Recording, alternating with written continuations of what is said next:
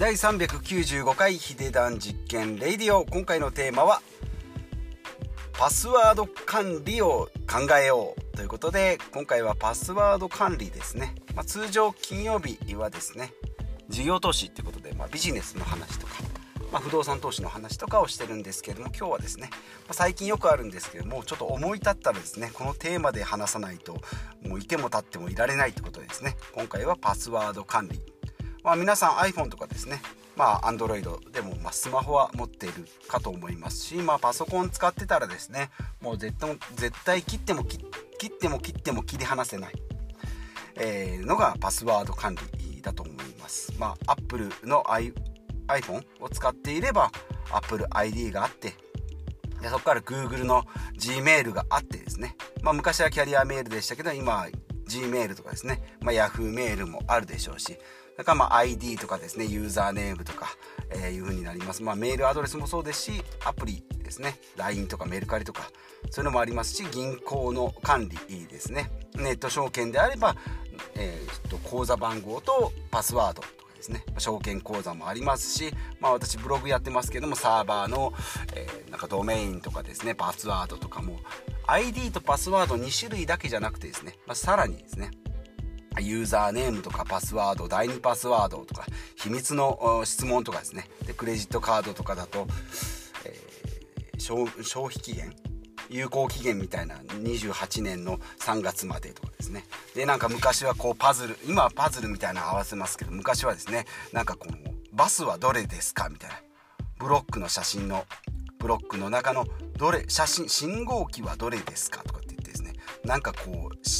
外国の写真なんですね。信号機なのか、ただのポールなのか、よくわかんない、バスなのか、乗り物なのか。であれ答えてもですね、ここが間違ってますよとかっていうのを教えてくれなかったと思うんですね。バスにしても信号機にしても、結局合ってたか合ってなかったかよくわかんないですけど、あれっていうのは最終的には Google のディープラーニングっていうことで、 AI の勉強をさせるために、信号はこれですよ、人間はこれを信号だと思ってますよっていうのを学ばせるためにやってたっていうのを後から聞きましてですね、もう人工知能 AI のためにこちらが働かされてるんだっていうのを知った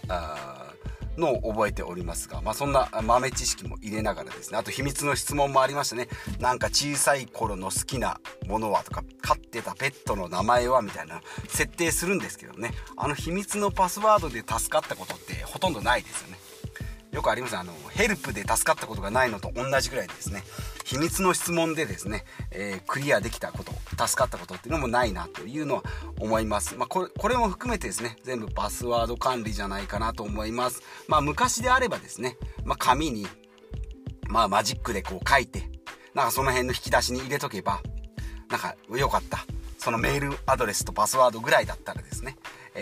だったんですけど、そこから10年経てばですね、スマホを持ち始めますし、スマホを持てばアプリがありますし、アプリを持ったり銀行口座を持ったり証券口座を持ったりするとですね、 ID とパスワードで2段階認証とかですねもありますけれども、種類がいろいろ増えてきます。ですので、その管理をですね、どうやってやっていくのかということで、今日は話していきたいなと思いますが、私自身ですね、正直まだ今決まっておりません。ただ今の最適解であろうアプリはワンパスワードじゃないかなというふうに思っておりますので、それの紹介と、あと今私がやってる方法ですね、もう紹介していきたいなというふうに思います。それではですね、まず今回、一番おすすめするアプリがワンパスワードっていうことで、アプリですね、無料でもあるんですけども、有料ですね。無料だとですね、20件しか登録できません。昔だったらこれでもよかったんですけど、今だとですね、20件では絶対足りないので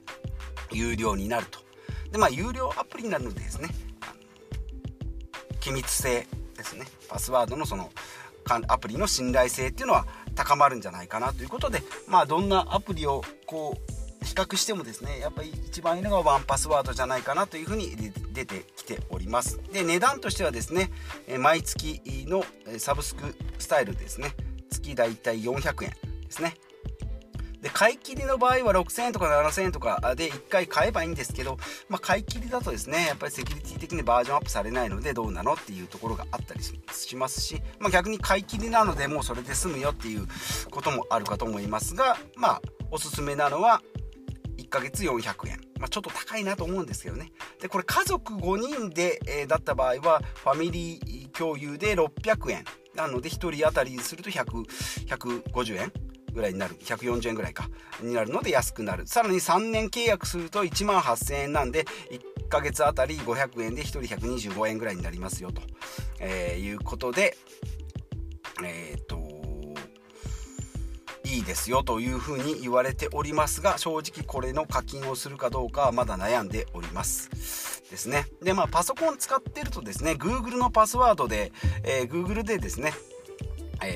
保存しますかっていうふうに出てくるんで、あれもあれで入力しなくてもいいんですけど、あれってたまに違うパスワード、第2パスワード第3パスワードとか違うパスワードを入れても更新されるので、次やった時に間違いですよっていう風に結構出たりするんですね。あれもですねなかなかこのパスワードは記憶しちゃダメなやつっていう風に覚えておかないと変に更新して間違ったりするんですよね。で iPhone だと iPhone で iCloud のキーチェーンっていうのがあるので、これもこれで自動入力してるんですけど、じゃあ最終的に正解はどこにあるのかっていうと自分の頭か何かに保存しておかないといけないっていうことで、私はですね割とアナログなんですけども Excel でやっております。セキュリティ的にはどうなのって思うかもしれないんですけども、さっきも言ったようにパスワードと ID とユーザーネームと第2パスワードとログインパスワードと消費期限有効期限とでこう写真カードの裏側のあの行と1の行の間の数字はみたいなのを答えるような感じのが出てくると、も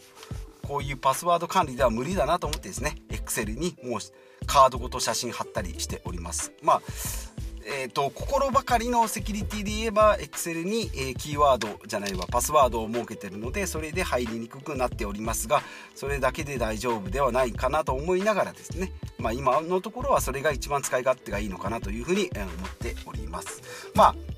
Excel 普段から使い慣れてるので、そのシートをこう増幅させてですね、リフレッシュしたり更新したりですね、もうこれいらないなっていうやつは削除していったりすることによって、割と自分の一番の最新のデータが管理できるというふうになっております。でパスワードですね、もうほんと間違えるとすごいめんどくさいんですね。で間違えすぎてロックがかかるやつ、証券口座とかよくあるんですけど、最悪の場合は電話しないといけないとかもありますし、証券口座とかですと、その辺のロックの厳しさがあるんですけど、でメールでですね再設定とかするんですけど、これ再設定とかするとですね、結局メモとかが出てきた時にそこが更新されてないので、またそこだけが違うパスワードになって、古いパスワードだけが残っているという風になるので、もうパスワード地獄に陥ってしまいますね。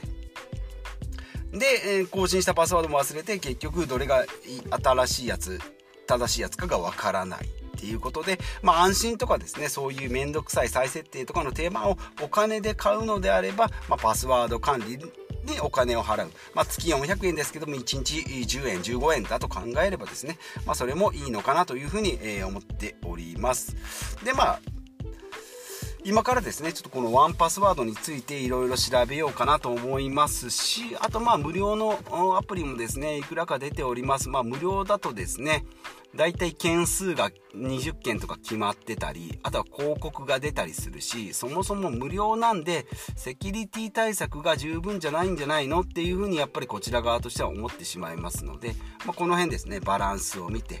一番いい方法、今 Excel なんですね、そのまま続けるのか、ちょっと続けてもちょっと良くないなと思いますし、中にはまだ紙でですね管理してたり、やっぱり iPhone のメモ帳を使ってたりっていうのが一番使い勝手がいい、いうふうにですね漏洩したらですねもうそれどころじゃないんでしょうけど、それよりもなくすメリットの方がやっぱり大きいので、なくすデメリットの方が多いので管理しやすいっていうのを最優先に皆さんやってるんじゃないかな。私もそうですね、一番使い勝手がいいものでメモの管理、昔は紙だったですけども今はデジタルに一応移行はしてるけど、そこのセキュリティ管理がどうなのと。であんまり有料のアプリを使ってもですね、結局使いこなせないと、ただただお金を払って、サービスもですね、使いこなせないっていうことがありますので、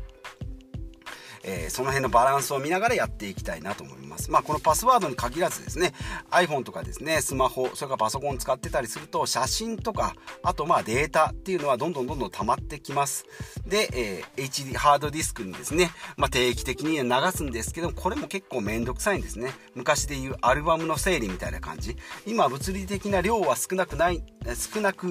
りましたけど、物理的にねアルバムが10冊20冊ってことはないんですけど、データの方がですね、逆に削除しなくてですね、 iPhone なんかもそうですけど、なんか無駄なスクショとかですね、なんかこうもうコマ送りぐらいの動画並みの写真、コマ送りにしたような写真があったりするので、結局どれがピントがあってですね、どれが合ってなくて、どれが目をつむっててとかっていうのも分かんないぐらい、写真の膨大な写真が保存されてたら、そこからもう取り出すこともできないよっていうような量になってきてるかと思いますので、まあ、この辺をですねうまく整理しながら、それこそ断捨離の、気持ちでですね整理しながらやっていくっていうのがいいんじゃないかなというふうに思います。で、まあパスワード管理もそうですけど、さっき言いました写真ですね、はい、でこの辺の、管理、まあ、写真とパスワード、これがまあスマホとかですね、パソコンを使っていく今の、最低限のですね管理じゃないかなというふうに、思っております。で、まあお金、安心でですね、お金で安心とか手間を買うサービスっていうのが、さっきも言いましたパスワード管理ですね、ワンパスワードとか、まあ、他のアプリもあります。であとは 会計管理ってことで、私無料で使っておりますが、マネーフォワードミーというやつですね、10口座まで管理できると。まあ、家には20口座ぐらいあるんですけども、まあ、メインでですね株式投資をしているやつだけであれば10口座で収まるので、これは会計管理のソフトを使っております。会計管理というか家計管理ですね。でデータの管理は iPhone の iCloud と Google ドライブですけど、 iCloud はですね無料で使っておりますので、私は5ギガですのでほとんど保存できておりません。 iPhone ぶっ壊れたらですねもうゼロからです。なので、まあ、住所録とメモ書き、メモアプリぐらいですねしか、同期できておりませんので、この辺もですねちょっと一緒に考えていきたいなと思います。パスワード管理と iCloud ですね。 iCloud もですね50ギガまで130円ってことで、毎月、まあ、コーヒー1杯分ぐらい、缶コーヒー1杯分ぐらいの料金で50ギガまでいけます。これで iPhone 丸1台、丸ごと1台ぐらいはですね、まあ、128だったらちょっとしんどいかもしれないんですけど、その中のアプリだとか写真ぐらいはいけるのかなと思います。その次が200ギガってことで、まあ、これ家族4人5人で使えばですね1人当たりやっぱ100円ぐらいになるので、家族の共有で iCloudを使うのもいいのかなというふうに思っております。でその次は 2TB ということで、まあ、ビジネスとかですね動画をやる方は 2TB で1100円、まあ、これもいいかなと思いますけど、これもですね iCloud もやっぱりややこしいので、今何本か動画を見てですね勉強しておりますが、結局 iCloud って何よって説明してって言われてもですね、なんかこうぼんやり雲の上ですよぐらいの感じしかちょっと説明できないので、この辺もですねしっかり勉強して、iCloud ですねしっかり使えるようになって課金していきたいなと思います。この辺もですね始めたはいいものの出口戦略がよくわからなくてですね、ただただお金を払うっていうのじゃちょっと困りますし、途中から抜け出すっていう方が難しかったりするので、この辺ですねしっかり調べてワンパスワードと iCloud をやっていきたいなというふうに思います。で家計管理はまあ無料でもいいんですけども、クラウド会計っていうのを今後使っていかないといけないので、この辺もですねやっぱり月額1000円ぐらいかかります。年間1万円ちょっとぐらいはかかりますので、この辺もですねしっかり見てやっていきたいなと思います。ここ最近はですねサブスクリプション、月額の定額制っていうサービスが非常に増えてきております。昔はですねなんかこう月額500円でどれだけコスパがいいものを探すかっていうのが、主流だったんですけども、最近はですね Amazon プライムもそうなんですけども、 Netflix もそうなんですけども、サブスクの内容が良すぎてですね逆に自分がダメになってしまうんじゃないかなというのが、まあ、代表格はですね、Amazon プライムですね。Amazon プライム月額500円かな。年間4000円ぐらいで入ると、送料が無料になるし、お急ぎ便でなんかすぐ翌日には着くし、当日着いたりするしとか。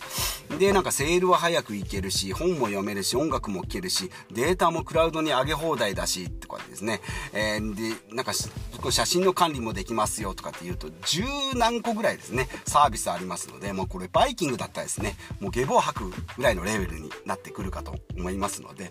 この辺ですね、人間がダメにならない、自分がダメにならないようにですね、私も Amazon プライムはですね、必要な月だけ入るっていうですね、せこせこな精神でやっております。まあ、これでもですね、ギリギリに抑えてるなと思います。もうだらだら Amazon プライムに入っててもですね、まあ、動画をだらだら見たりですね、なんかこう翌日つかないのとか1週間もかかるの、楽天ダメじゃんとかっていう風にならないようにですね、この辺をですね、自分のこう自戒の念を込めて Amazon プライムには入らないで、 Netflix もですね、もう絶対コスパいいのは分かってますけど、ちょっと今ですね、動画の沼に入ってしまうと抜け出せないんじゃないかなと。毎月1000円いくら1500円払ったんだったら動画を見ようと。で、動画見たらですね、止まらないから時間を割こう、寝る時間を、削ろうとかってですね、仕事を1日休もうとかっていう風になってくるとですね、サブスクの下敷きになってしまいますので、この辺をですね、自分の、範囲の届く範囲、届く影響、自分がコントロールできる範囲でですね、サブスクをやっていきたいなというふうに思っておりますので、Amazon プライムはたまには入る。で、Kindle Unlimited ですね、読み放題月額1000円。これもですね、まあ、セールなんかでたまに1、2ヶ月入ってバババッと読み放題を読んでいく。で、Amazon Audible っていうながら聞きのアプリもですね、月額1500円なんですけど、これもですね、スポット的に入るようにしております。で、Netflix と YouTube プレミアムは、自分のコントロールができなくなりそうなので入っていないということで、最終的にはですね、パスワード管理のところからサブスクの話になってしまいましたが、今回のテーマですね、パスワード管理を考えようということで、まあ、有料でアプリを持つならワンパスワードがいいですよと。あとはまあ Google パスワードとか iPhone の自動入力も iCloud も使いながらですね、なんか自分でもしっかり管理していこうということで、まあ今後ですね、パスワード自体は絶対まだまださらに増えるでしょう。アプリの数だけですね、パスワードと ID が、紐づいて、やってくるので、この辺の管理をですね、今のうちに整理して、